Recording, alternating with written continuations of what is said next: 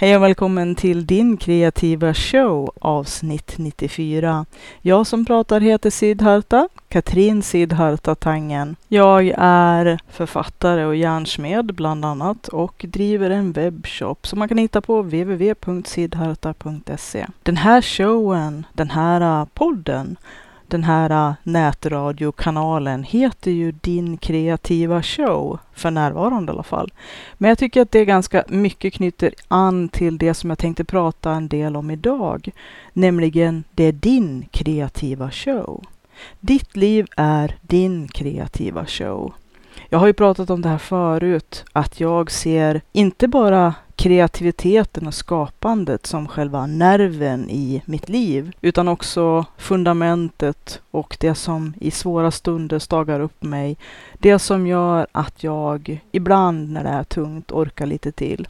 Men också att hela livet är ett kreativt äventyr som vi bygger vidare på, skriver ett nytt blad på varje dag. Och att alla dagar är inte superbra.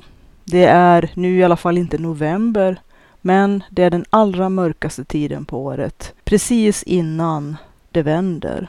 Idag skriver vi den 17 december 2019 och eh, mörkret gör att man blir lite tröttare. Det känns som att det är natt nästan dygnet runt. Men snart vänder det.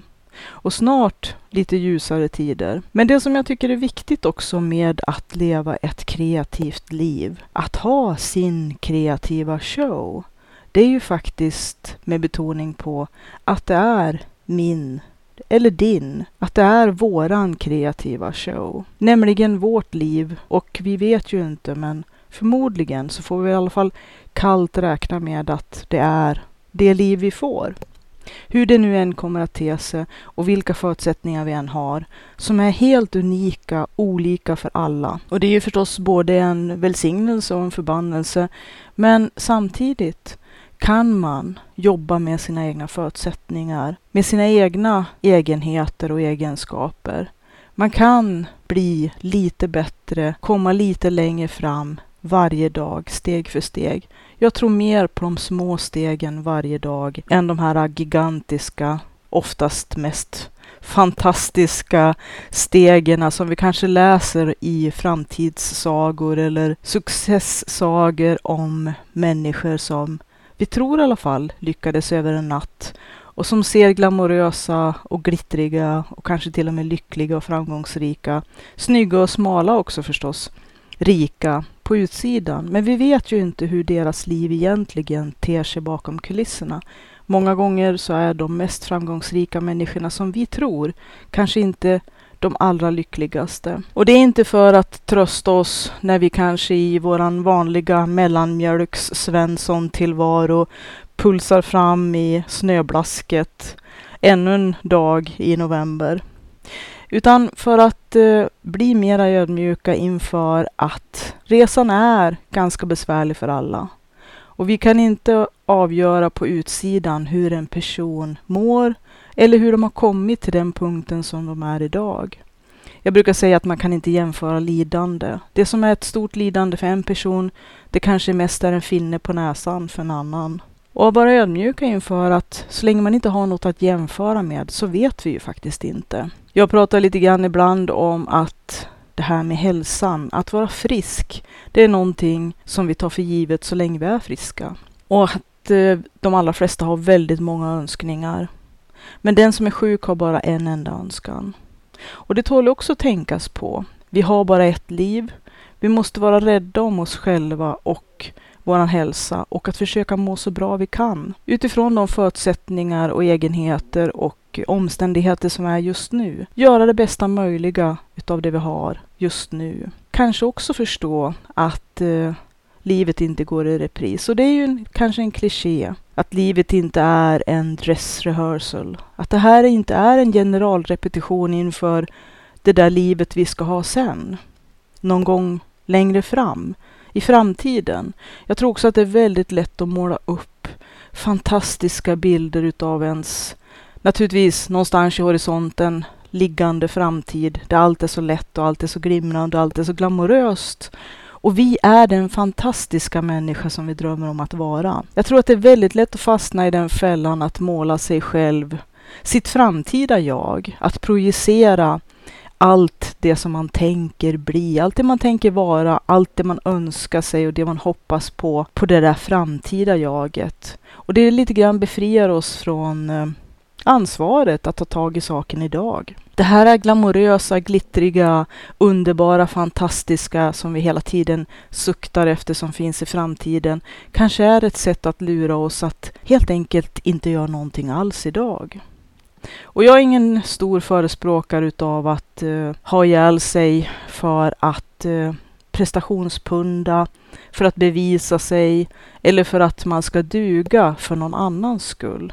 Utan mera för att man ska må bra och duga för sin egen skull, inte någon annans. För sig själv.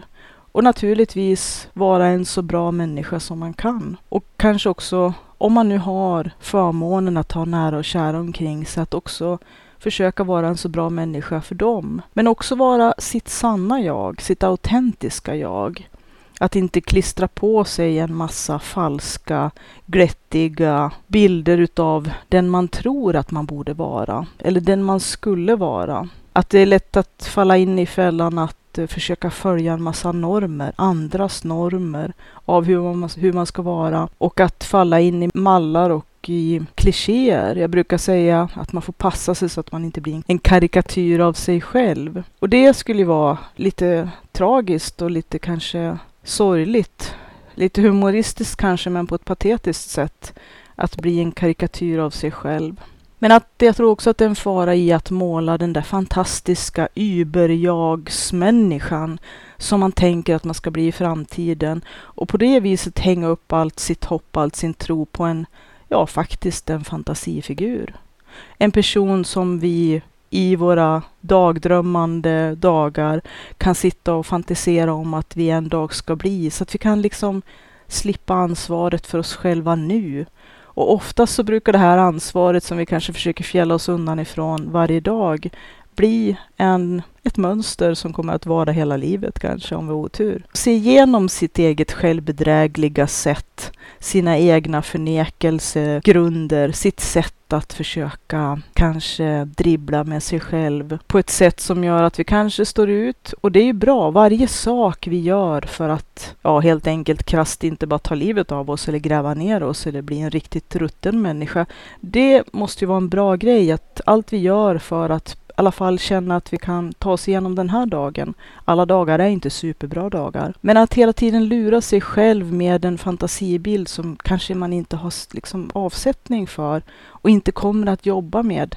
Att lura sig själv så mycket, det har inte jag lust med. Och jag brukar ju oftast säga det att eftersom att jag har stått öga mot öga med döden och då inte bara teoretiskt eller poetiskt eller fiktivt eller som ett retoriskt grepp utan faktiskt i verkligheten varit extremt nära att dö. Och inte på ett så snyggt sätt heller så känner jag att livet är, det är för värdefullt att bara slösa bort på menlösa fantasier om eh, de här glamorösa bilderna som vi målar upp om oss själva. Projiceringarna av oss själva vårt eget fantastiska framtida jag, det är ju också att de många gånger inte har dugg med den personen vi är på riktigt att göra, utan det är lite grann ett slags collage utav allt det vi tror är attraktivt och åtråvärt och det som vi borde önska oss. Eftersom att det ser glittrigt ut och glamoröst och framgångsrikt och underbart och fantastiskt när vi ser det från utsidan, när vi tittar på andras kulisser. Och jag tror att de här kulisserna kan vara väldigt vilseledande. Många gånger när jag kommer på saker som jag kanske känner mig lite avundsjuk eller svartsjuk eller någonting jag trånar efter. Något som jag tycker är lockande eller glamoröst eller som jag känner att varför är inte det jag? Jag vill också vara, eller jag vill också. Ibland kan jag faktiskt tänka lite längre och börja fundera, men herregud, vill jag verkligen det?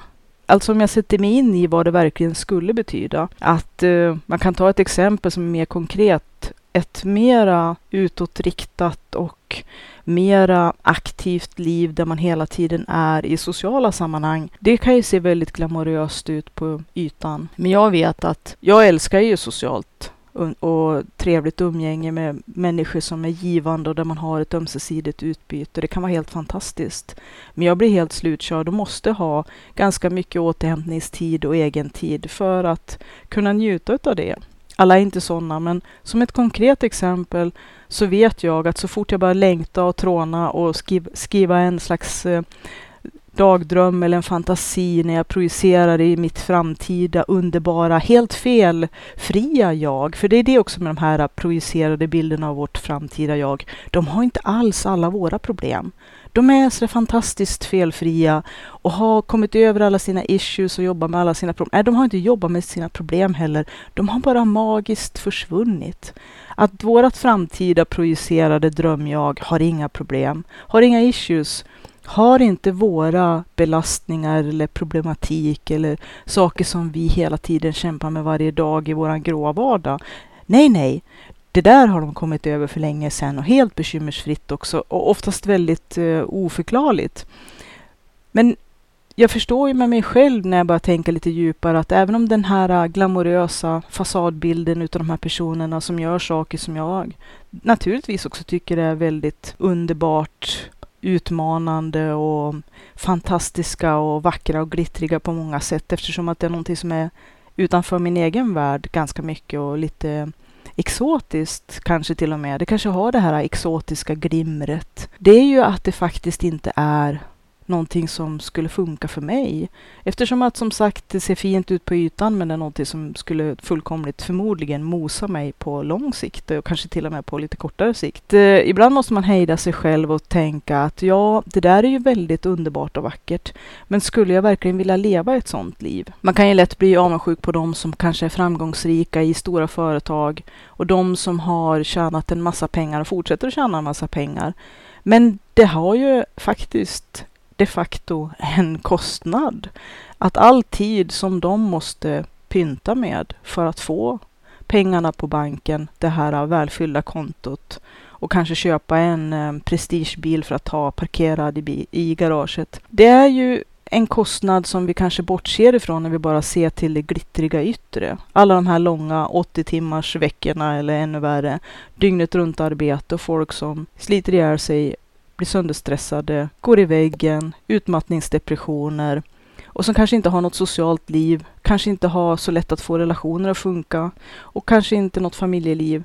De kanske inte har alla de här sakerna som vi ändå förutsätter att vi ska fortsätta att få ha, rimligen, som vi kanske idag i vårt nuvarande liv är ganska välsignade utav att ha. Att de får många gånger, tror jag, plikta med inte bara betala i tid utan också plikta med delar av livet som vi kanske tar för givna. Att ska man brinna för någonting passionerat, oavsett vad det är, allting behöver inte handla om pengar, för det är också en sak som jag ofta värjer mig en hel del emot. Allting ska handla om pengar. Men att eh, det är ett ganska så konkret exempel som jag tror att de flesta kan förstå.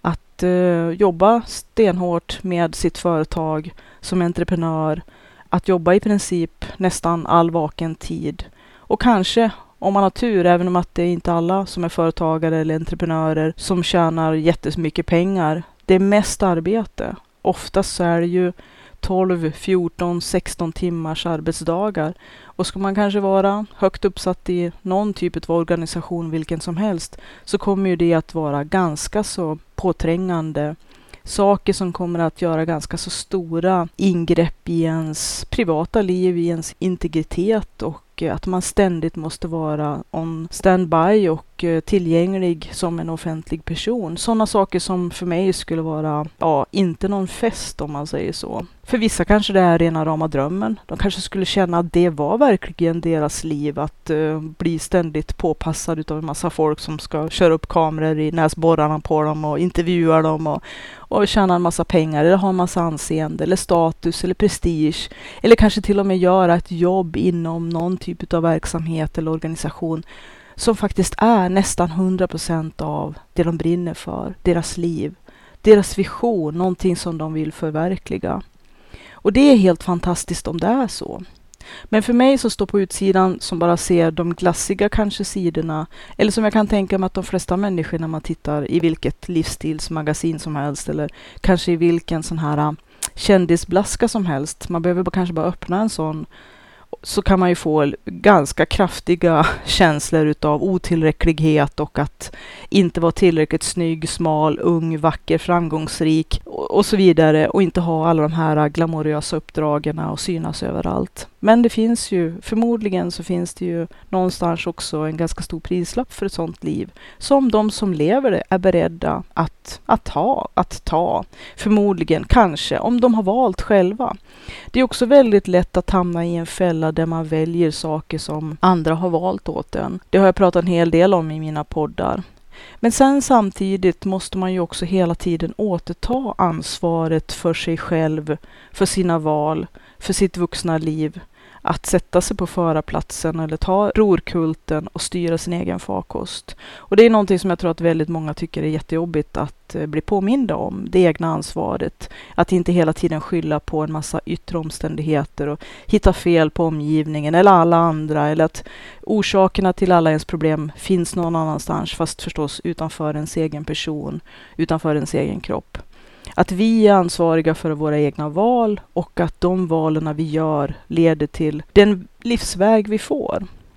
Och eh, tar oss. Det är ju inte bara det att eh, vi som vuxna vaccinerade faktiskt har gjort val fattat beslut. Och som jag ofta brukar påminna om att bara för att man har valt någonting en gång behöver man inte välja om det hela tiden. Mycket eller nästan det mesta går faktiskt att välja om. Men ibland också att man har valt en sak eller några saker så får man avstå lite från andra saker för att vi kan inte leva massa liv parallellt. Och att vi kanske för att kunna satsa på det som vi verkligen brinner för så måste vi ibland välja bort saker som ändå också är saker som ligger oss varmt om hjärtat.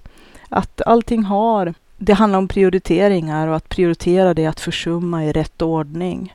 Och ibland måste man kanske prioritera upp saker. Det har jag pratat ganska mycket om också i den här podden. Att det man faktiskt brinner för eller längtar efter eller vet är sånt som kommer att göra en till den människa man var tänkt att bli eller vill bli eller behöver bli att vi kanske måste titta lite djupare och reflektera mera över vem är jag? Vad vill jag? Och vad håller jag på med nu? Och vilka är de här små, små stegen som jag kan ta varje dag för att komma lite närmare det som jag brinner för, det jag önskar, det jag drömmer, mina visioner, de mål som jag önskar att jag skulle kunna nå. Och det är ju det som är hela navet kring att försöka hitta just det livet som just jag behöver ha. Och det är klart att, eh, som jag sa när jag började den här podden, vi har olika förutsättningar och olika egenheter. Och det är klart att vi måste ta hänsyn till det.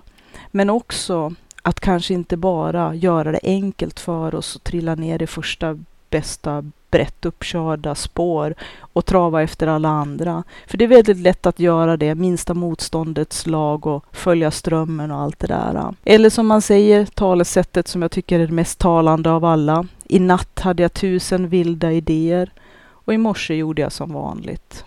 Och det är kanske det här vi måste sätta fingret på, en liten kanske öm punkt som är lite jobbig att eh, se hos oss själva.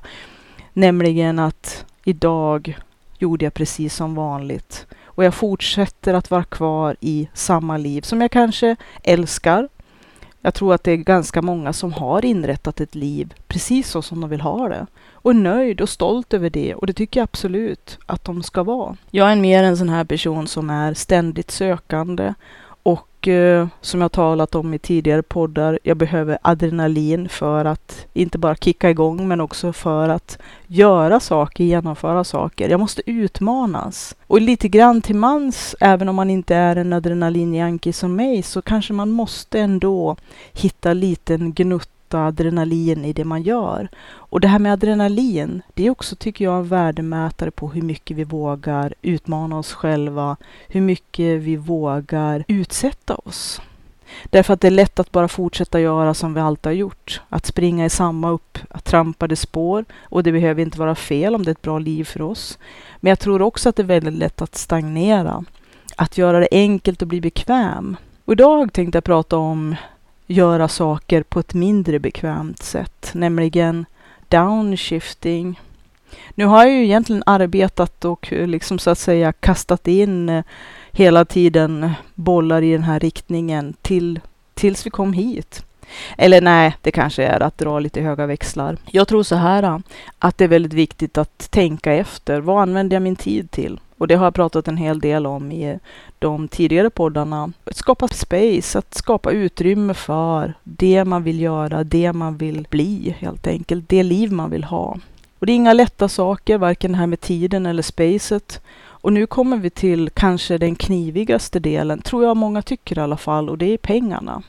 Fast jag tycker egentligen att pengarna är, okej okay, det är, kan vara pain in the ass. Jag erkänner att pengar är alltid man kan ju vända på det och säga att mycket av det som vi förknippar med pengar handlar ju om, för de vanliga, de mesta vanliga människorna handlar om överlevnad. Alltså vi måste ha tak över huvudet, mat på bordet, kläder på kroppen. Det är ganska praktiskt. Att inte ha tak över huvudet och leva i en dag till dag och ur hand i mun och kanske till och med under det. Eh, den nivån gör att man inte har utrymme, man har inte space, man har inte mental kapacitet att kunna göra någonting utöver än att överleva. Att eh, livet helst, i alla fall så mycket som möjligt och i så långa partier som möjligt ska vara mer än att bara överleva. Att det ska faktiskt vara att leva. Och det är ju någonting som jag känner och tycker mig se och uppleva mer och mer runt omkring mig. Det kanske beror på att jag har fördjupat mig mer och mer i de frågorna eller att jag kanske pratar med folk på ett annat sätt. Att jag kanske letar efter, som sökare, så letar jag efter svar på mina egna frågor och därför så stöter man ju på andra personer längs efter vägen. Också som jag stöter på i min egen livsväg och de personerna, en del av dem känner jag både i vissa fall en stark oro men också en mildare oro, mestadels någon kanske mittemellan-oro. De eh, kanske inte lever, de kanske mest överlever. Och inte att de har dåliga liv eller att de kämpar med näbbar och klor för att hålla sig kvar eller för att de har det svårt på något sätt inte mer än gemene man, inte mer än vad de allra flesta gör, utan mera det att man håller på att jobba ihjäl sig. Man håller på att jobba sönder sitt liv och jobba sönder sina relationer och kanske faktiskt lurar sig själv med att eh, byta ut alldeles för mycket tid för pengar. Och då kommer vi tillbaka till det här med downshifting. Vad är det för någonting? Man kan ju naturligtvis googla och jag skulle rekommendera den som blir nyfiken efter podden att googla downshifting. Nu var det ett tag sedan jag själv gjorde det. Men jag ska berätta min historia lite grann eftersom att jag faktiskt har downshiftat. Och nu genom att jag håller på att eh, rensa bland alla mina grejer för att skapa space och för att inte lastas ner, så kanske man lite grann kommer tillbaka till den här downshifting-tanken. Men i grunden är det väl att försöka minska sina materiella omständigheter eller krav på kanske materiella omständigheter eller krav på hur mycket pengar man ska tjäna. Hur mycket pengar behöver man tjäna för att ha ett fullgott och bra liv utifrån ens egna behov och premisser för att också samtidigt skapa space för att kunna ha ett liv? Inte bara överleva och inte bara ha ett bra materiellt liv som jag tror att väldigt många av de som jag känner mig lite bekymrad över nu, de har väldigt bra materiella liv. De tjänar ganska mycket pengar och de har rätt mycket fina, dyra prylar runt omkring sig som de byter med jämna mellanrum. Men de hinner ju aldrig leva. De hinner inte ha så mycket liv. De är alltid så fruktansvärt stressade att ja, jag nästan får ett uh, stresspåslag bara utav att prata med dem i telefon. De gånger man nu vill tränga sig på att ens ringa och kanske ha kontakt för man känner att de är så himla stressade att det finns inte utrymme ens för att riktigt ha något socialt ens en gång. Och jag vet ju utav erfarenhet den tiden eller den fasen i mitt liv när jag i princip jobbade kanske 300 procent utav en normal arbetstid som standard. Jag, det första som man stänger av det är ju det sociala för att man har inte resurser. Man är inte bandbredd för det. Så det sociala och därefter kommer kanske de här äh, vettiga hälso och um, livsrutinerna som gör att man må bra både till kropp och själ, det vill säga att äta bra, röra på sig, komma ut. Och då hör ju faktiskt det sociala också ganska mycket till det här äh, som gör att man kan ha ett ganska balanserat och hälsosamt liv. Men det första jag märkte när stressen och adrenalinet överskred och gick långt över det röda, det var ju att det sociala, man ville bara stänga dörren, låsa för att kunna få återhämtning för att orka nästa ryck, nästa vecka, nästa måndag. Och så rullar det på måndag efter måndag efter måndag. Det handlar bara om att samla krafter för att klara nästa vecka. Och jag känner att eh, det livet kanske inte är så mest strålande. I perioder kan man nog säkert göra så av, om man har speciella skäl. Man kanske vill få undan en hel del pengar till en kontantinsats till ett hus eller för att kanske spara ihop pengar till en utbildning eller någonting som är viktigt, väldigt viktigt om man nu ska bränna sitt ljus i båda ändar. För det är det som händer när man jobbar alldeles för mycket också, förutom att man börjar skippa viktiga saker för att upprätthålla ett hälsosamt liv. Det är ju också att man bränner sitt ljus i båda ändar. Det kommer att kosta i livslängd. Det kommer att kosta i livskvalitet. Det kommer att kosta ens hälsa. Och i stunden, och speciellt kanske när man, när man är ung, och, eller i alla fall inte har några hälsoproblem, då kanske man inte tycker att det är så stort bekymmer. Det kanske är värt det, tänker man. Eller man kanske intalar sig det. Men fakturan brukar komma en del senare och då kanske det visar sig att den inte var värd det. Kraschade förhållanden, kraschade äktenskap, skilsmässor, dålig kontakt med barna, taskiga relationer överhuvudtaget, kanske inte hållbara relationer, ingen möjlighet att utveckla några stabila och bra vänskapsrelationer. Att det kan vara svårt att vara människa och då har man också kraschat ganska mycket av både sitt kanske sociala och sitt känslomässiga nätverk också om man har otur. Att eh, man inte kanske hela tiden kan förlita sig på att ens omgivning ska vara så förstående.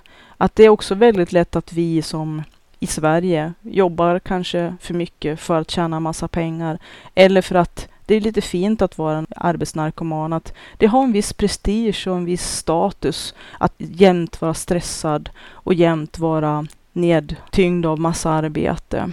Att eh, om vi missbrukar alkohol eller om vi shoppar för mycket eller om vi håller på med sexmissbruk eller är spelmissbrukare eller sysslar med några andra saker. Det är inte så väl sett. Men just arbetsnarkomani som faktiskt också är, är någonting som man kan missbruka tillsammans med träning.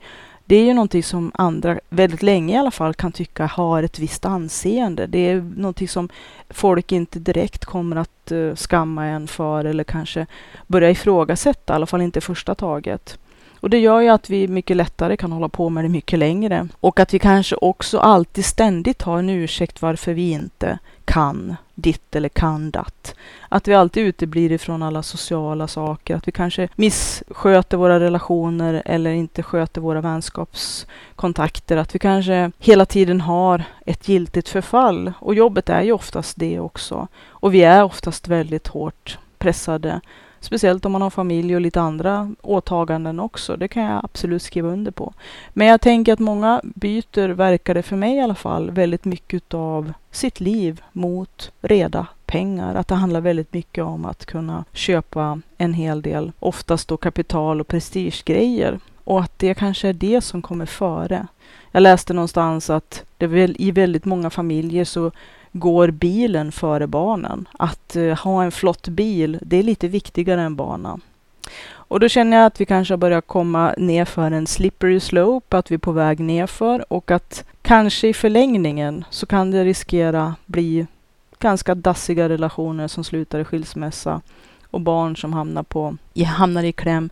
Men också att vi kanske hela tiden försöker med en liten minivariant utav det här med att projicera sitt fantastiska, redan felfria, underbara, glamorösa jag i framtiden genom att hela tiden tänka, ja men till helgen så ska vi, eller till helgen ska jag.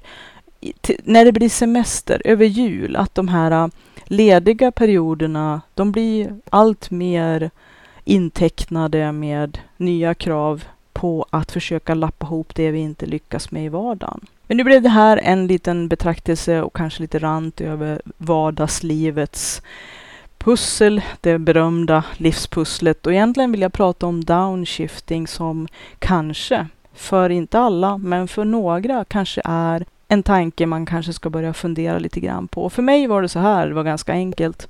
Jag började umgås med tanken på att bli min egen. Och det hade jag väl gjort ganska länge eftersom att jag hade jobbat delvis som anställd och delvis som egen under en period och att det var dags att inte välja sida, det låter lite dramatiskt, men att eh, antingen fortsätta som jag gjorde, vilket var ganska utmärkt, eller att eh, helt enkelt kanske skala upp den delen när jag jobbade på annan plats än där jag var anställd med helt andra saker för övrigt. Och eh, efter mycket vånda, sex månaders eh, tuggande av fradga, så kom jag väl fram till att jag nog skulle bli min egen. Samtidigt som jag också blev headhuntad för ett jobb och eh, det var ju inte precis det som just då kändes så där jättebra att eh, ha tre hötappar som man skulle bli jätte stressade över och funderade vilken som var den rätta och så. Men i alla fall så fattade jag beslutet och efter mycket om och men och vånda så, så sa jag upp mig och det var något som jag aldrig heller hade gjort någon gång i hela mitt liv. Så det var också ganska traumatiskt faktiskt. Speciellt som att jag hade en otroligt bra chef och eh, de växer inte på träd och jag hade ett otroligt, otroligt bra jobb som inte heller växer på träd. Så att det var ganska mycket trauma att se upp sig ifrån alla de suveräna förutsättningarna som jag tror att det är väldigt få förunnade, måste jag säga. Och att jag inte själv heller hade upplevt det innan dess i den graden. Det var ju inte bara ett beslut som man kunde ta i alla fall inte jag kunde bara ta direkt ur näven sådär, utan jag la upp en plan och det var att Eh, jag måste göra mig av med min stora lägenhet som kostade ganska mycket varje månad och skaffa någonting radikalt mindre med eh, mindre fasta kostnader och eh, försöka ta bort så mycket av den ekonomiska belastningen i ett rent överlevnadssyfte för att Eh, den första tiden som egen brukar oftast inte bli så väldigt fett. Det brukar vara mest 16 timmars arbete alla dagar i veckan och eh, väldigt lite inkomst. Så jag ville vara bra förberedd och då beslutade jag mig för att köpa en eh, väldigt liten lägenhet billigt och att rusta upp den och parallellt som att jag bodde kvar i min lite större lägenhet så höll jag på i tre månader att rusta upp den och flytta. Och det var inte så himla lätt sak eftersom att gå ifrån en väldigt stor lägenhet med sju dubbelgarderober till en liten etta. Det var ju inte sådär jätteenkelt, varken med skohorn och vaselin, utan någonting som också måste planeras lite grann, som jag är i en slags mini, minivariant av nu. Inte för att jag ska downsiza omedelbart, även om att det kanske också är lite grann en del av planen att um, göra mig av med en del av um, eh, lokaler som jag hyr och sådär helt enkelt skapa utrymme, ett ekonomiskt utrymme, ett andningshål helt enkelt. Och jag tror att kanske downshifting inte bara behöver göras för att man planerar att starta ett företag eller att kanske leva kanske under omständigheter där man vill ha mera space ekonomiskt. Det kan ju vara att man sparar ihop till någonting som är väldigt angeläget. Det kanske är den här livsförändrande eh, jorden runt-resan eller ja, vad vet jag, det kan vara vad som helst. Det kan ju också vara för helt vanliga människor som känner att nej, jag vill inte jobba 175 procent eller 125 eller 98 utan jag vill kunna jobba 75 procent eller jobba 80 procent eller jobba halvtid eller deltid eller jobba säsongsvis för att kunna då leva också, inte bara överleva. Då kan ju downsizing vara ett alternativ och någonting man kan göra proaktivt, alltså att uh, i förväg, som det blev för mig. Jag satte igång med det här uh, nästan ett år i förväg dels att försöka komma till ett beslut, men också se mig om efter ett eh, billigare ställe att bo och börja planera för att eh, göra mig av med åtminstone 75 procent utav mina materiella egen, egendomar, tänkte jag säga. Eller eh, att stoppa in en jättestor trea med sju dubbelgarderober i en etta med en dubbelgarderob, det kanske man inte gör bara sådär en handvändning. Men det som var också fördelen med det här tycker jag och som jag sa till folk efteråt och som jag nästan kan rekommendera om man inte som jag då tycker att det är väldigt ångestfyllt att flytta och bara tanken på att flytta det är liksom någonting jag gör ytterst motvilligt för att eh, ja, det finns en del som flyttar ofta och det kanske är bra egentligen. För jag sa det att om man flyttade lite oftare och helst hela tiden flyttade till någonting som var åtminstone lite mindre. Då blev man ju tvungen att gå igenom alla sina ägodelar och rensa och fixa och dona och strukturera och, och liksom så här att de här um, avlagringarna som jag pratar om i tidigare poddar, det här när man ska försöka rensa ut alla sina, det här materiella som vi samlar på oss och till slut kanske till och med att man kan snacka om kulturlager, att det blir lite mycket av det goda och att vi till slut kanske byggt in oss i något slags fort eller bakom en mur utav prylar som nästan blir lite nästan oöverskådligt. Att om man nu skulle flytta lite oftare och flytta till lite mindre varje gång och vara noga med att inte flytta skit. För det är det som jag också var lite frustrerad över, att många gånger när man har flyttat, då har man ju oftast haft lite kortare framförhållning än vad jag hade inför att starta ett företag. Det, det är ju det att um, det ska gå fort och på slutet räcker inte tiden till och för mig är det ett fullständigt mysterium hur man kan flytta ur en lägenhet samma dag som man inte har någon lägenhet. Jag menar om vi flyttar ut den sista och ska tillträda den första så ska man inte bara flytta sitt bohag utan man ska också flyttstäda. Jag vet inte riktigt var man gör det någonstans.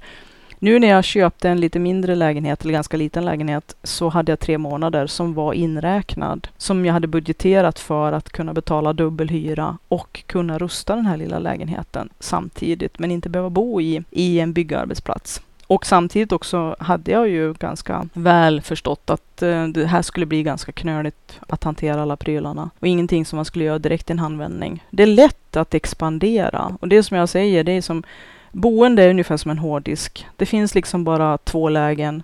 Antingen är det nytt eller så är det fullt. Och det är ju det som är lite det jobbiga att man har bott på ett ställe länge och ju större, eller ju, om man alltid flyttar till ett större ställe så expanderar vi. Det finns ju nästan ingen hylla eller låda eller skåp som, som förblir tomt, utan vi fyller ju alla utrymmen vi har.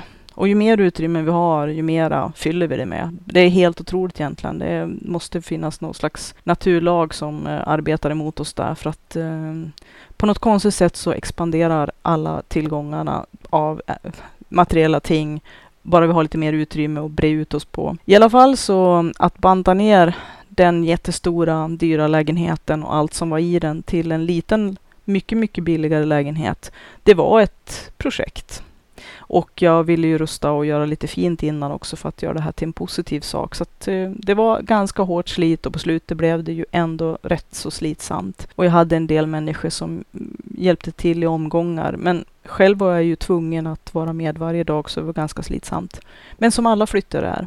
Att flytta för mig det är nästan det mest traumatiska jag kan tänka mig. Så att jag ska inte dra någon rant om det. Genom att eh, banda ner mina livsomständigheter och framför allt de fasta posterna i ekonomin så skapade ju jag för det första naturligtvis då utrymme eller space att inte tvingas tjäna väldigt, väldigt, eller ja, att inte ha bördan eller kniven mot strupen att dra in otroligt mycket pengar. Och när man startar ett nytt företag eller om man vill leva ett mer kreativt liv som man själv har valt att leva istället för att överleva. Det handlar ju som sagt inte centralt om att starta ett eget företag, utan det handlar ju om att skapa förutsättningar, levnadsutrymme, space för sig själv, men också för att skapa en viss trygghet och att inte bli instressad och eh, alldeles för hårt pressas och prejas utav att behöva tjäna väldigt mycket pengar varje månad. För att om man har mycket lån, amorteringar och saker som ska betalas,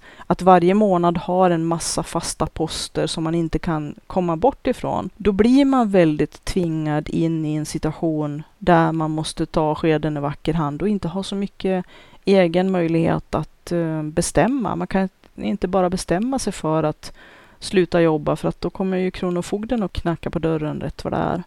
Och om man som sagt mår bättre av att ha tak över huvudet och eh, mat i magen, kläder på kroppen, eh, även om man inte har höga krav så kanske man ändå någonstans vill ha den här lilla, lilla grundläggande tryggheten för att också ha spacet, det mentala spacet och inte vara sönderstressad och ständigt uh, leva väldigt nära väggen, att vara på väg in i kaklet för att man vibrerar på den här gärdsgården utav att snart hamna i en utmattningsdepression eller att eh, helt enkelt bli så himla utmattad att man inte längre orkar upprätthålla det här och hamna i en mycket sämre sits. Alltså att förebygga kan vara mycket bättre än att ställas inför faktum. Men här vet jag att jag pratar ganska mycket för döva öron när jag pratar för dem som är redan väldigt, väldigt mycket i ett ekorrhjul som bara snurrar fortare, fortare, fortare, fortare, fortare, ända tills jag tror. Och det är väl det som jag är lite oroad för några utav mina vänner. Att de kommer springa i det här ekorrhjulet och det kommer bara snurra fortare, fortare, fortare, fortare, fortare, ända tills de kastas ut. Och eh, när man kastas ut ur ekorrhjulet då blir det ju oftast med en krasch som kommer att betyda att man har rätt mycket återhämtning att göra. Och all tid man har bränt sitt ljus i båda ändarna kommer man ju få betala tillbaka med minst lika mycket tid. Även om att de flesta först försöker med ståltråd, eltejp och hanka sig fram och någon veckas sjukskrivning här och lite piller där och sådär. Men problemet kvarstår och det brukar vara svårt ända tills man inser att man måste göra en livsstilsförändring. Så det finns ju lite olika sätt att komma in i kanske Eh, insikten att man behöver downshifta på något vis eller göra någon livsstilsförändring. Det kan ju vara att man har valt det frivilligt och gjort det förebyggande. Och då tycker jag att det nästan är det bästa och trevligaste. Men det är inte alltid man får välja det heller själv. Ofta kan ju livsomständigheter göra att man måste göra det för att man har en kraschad relation bakom sig, man har blivit utmattningsdeprimerad eh, eller man har gått in i väggen, den berömda.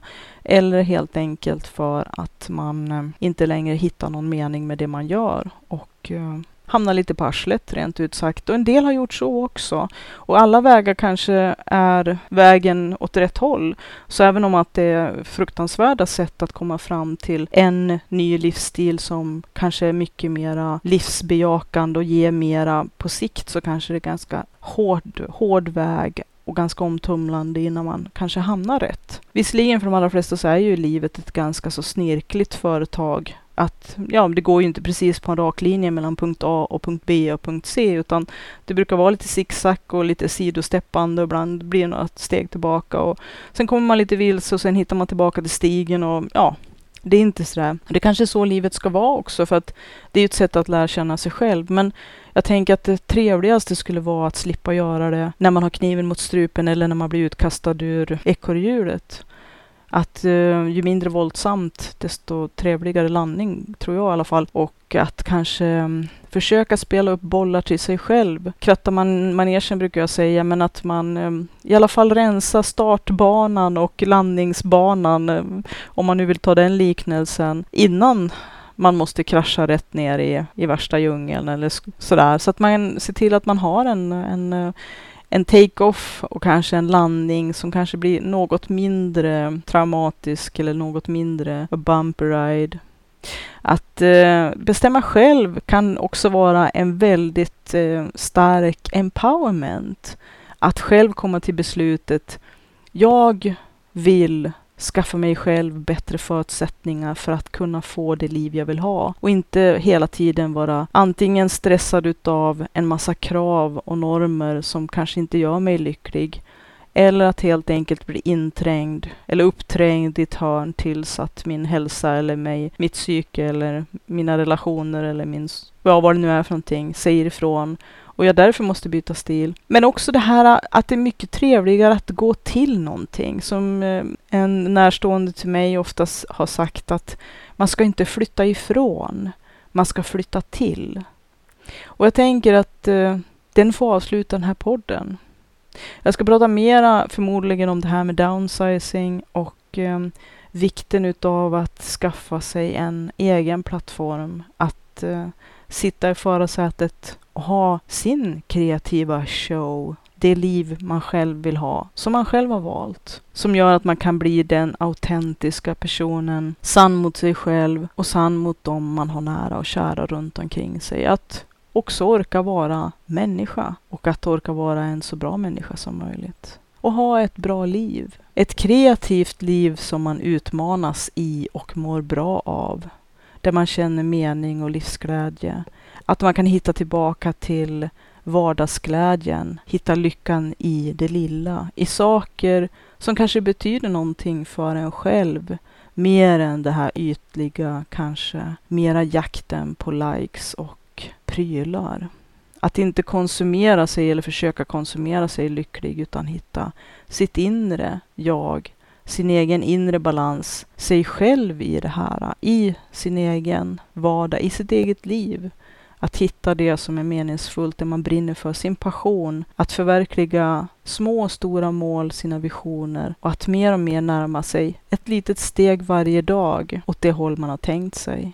Och det kan innebära i downshifting-sammanhang att man, som jag gör nu, även om att jag inte har det som ett, som ett egentligt mål, utan mer för att skapa space och kunna andas och att det är dags kanske att för den här gången, man får ta det i perioder och omgångar, skudda av sig lite grann utav sina tidigare lager sina tidigare skal. Att vissa skal har man växt ur. Vissa skal har blivit trånga och att man kanske behöver mera space. Och att det som finns i ens skal kanske inte är rätta sakerna. Att det är en del saker som är utdaterade eller som aldrig passade. Eller saker som inte var för en själv. Att eh, göra sig av med det och hitta ett annat sätt att leva som kanske kan innebära också mycket större sinnesfrid, mera frid och ro och lugn. Att centrera sig själv, att vara i balans och att göra saker som man har behållning av och mår bra av, som ger lycka och glädje och som framför allt ger energi.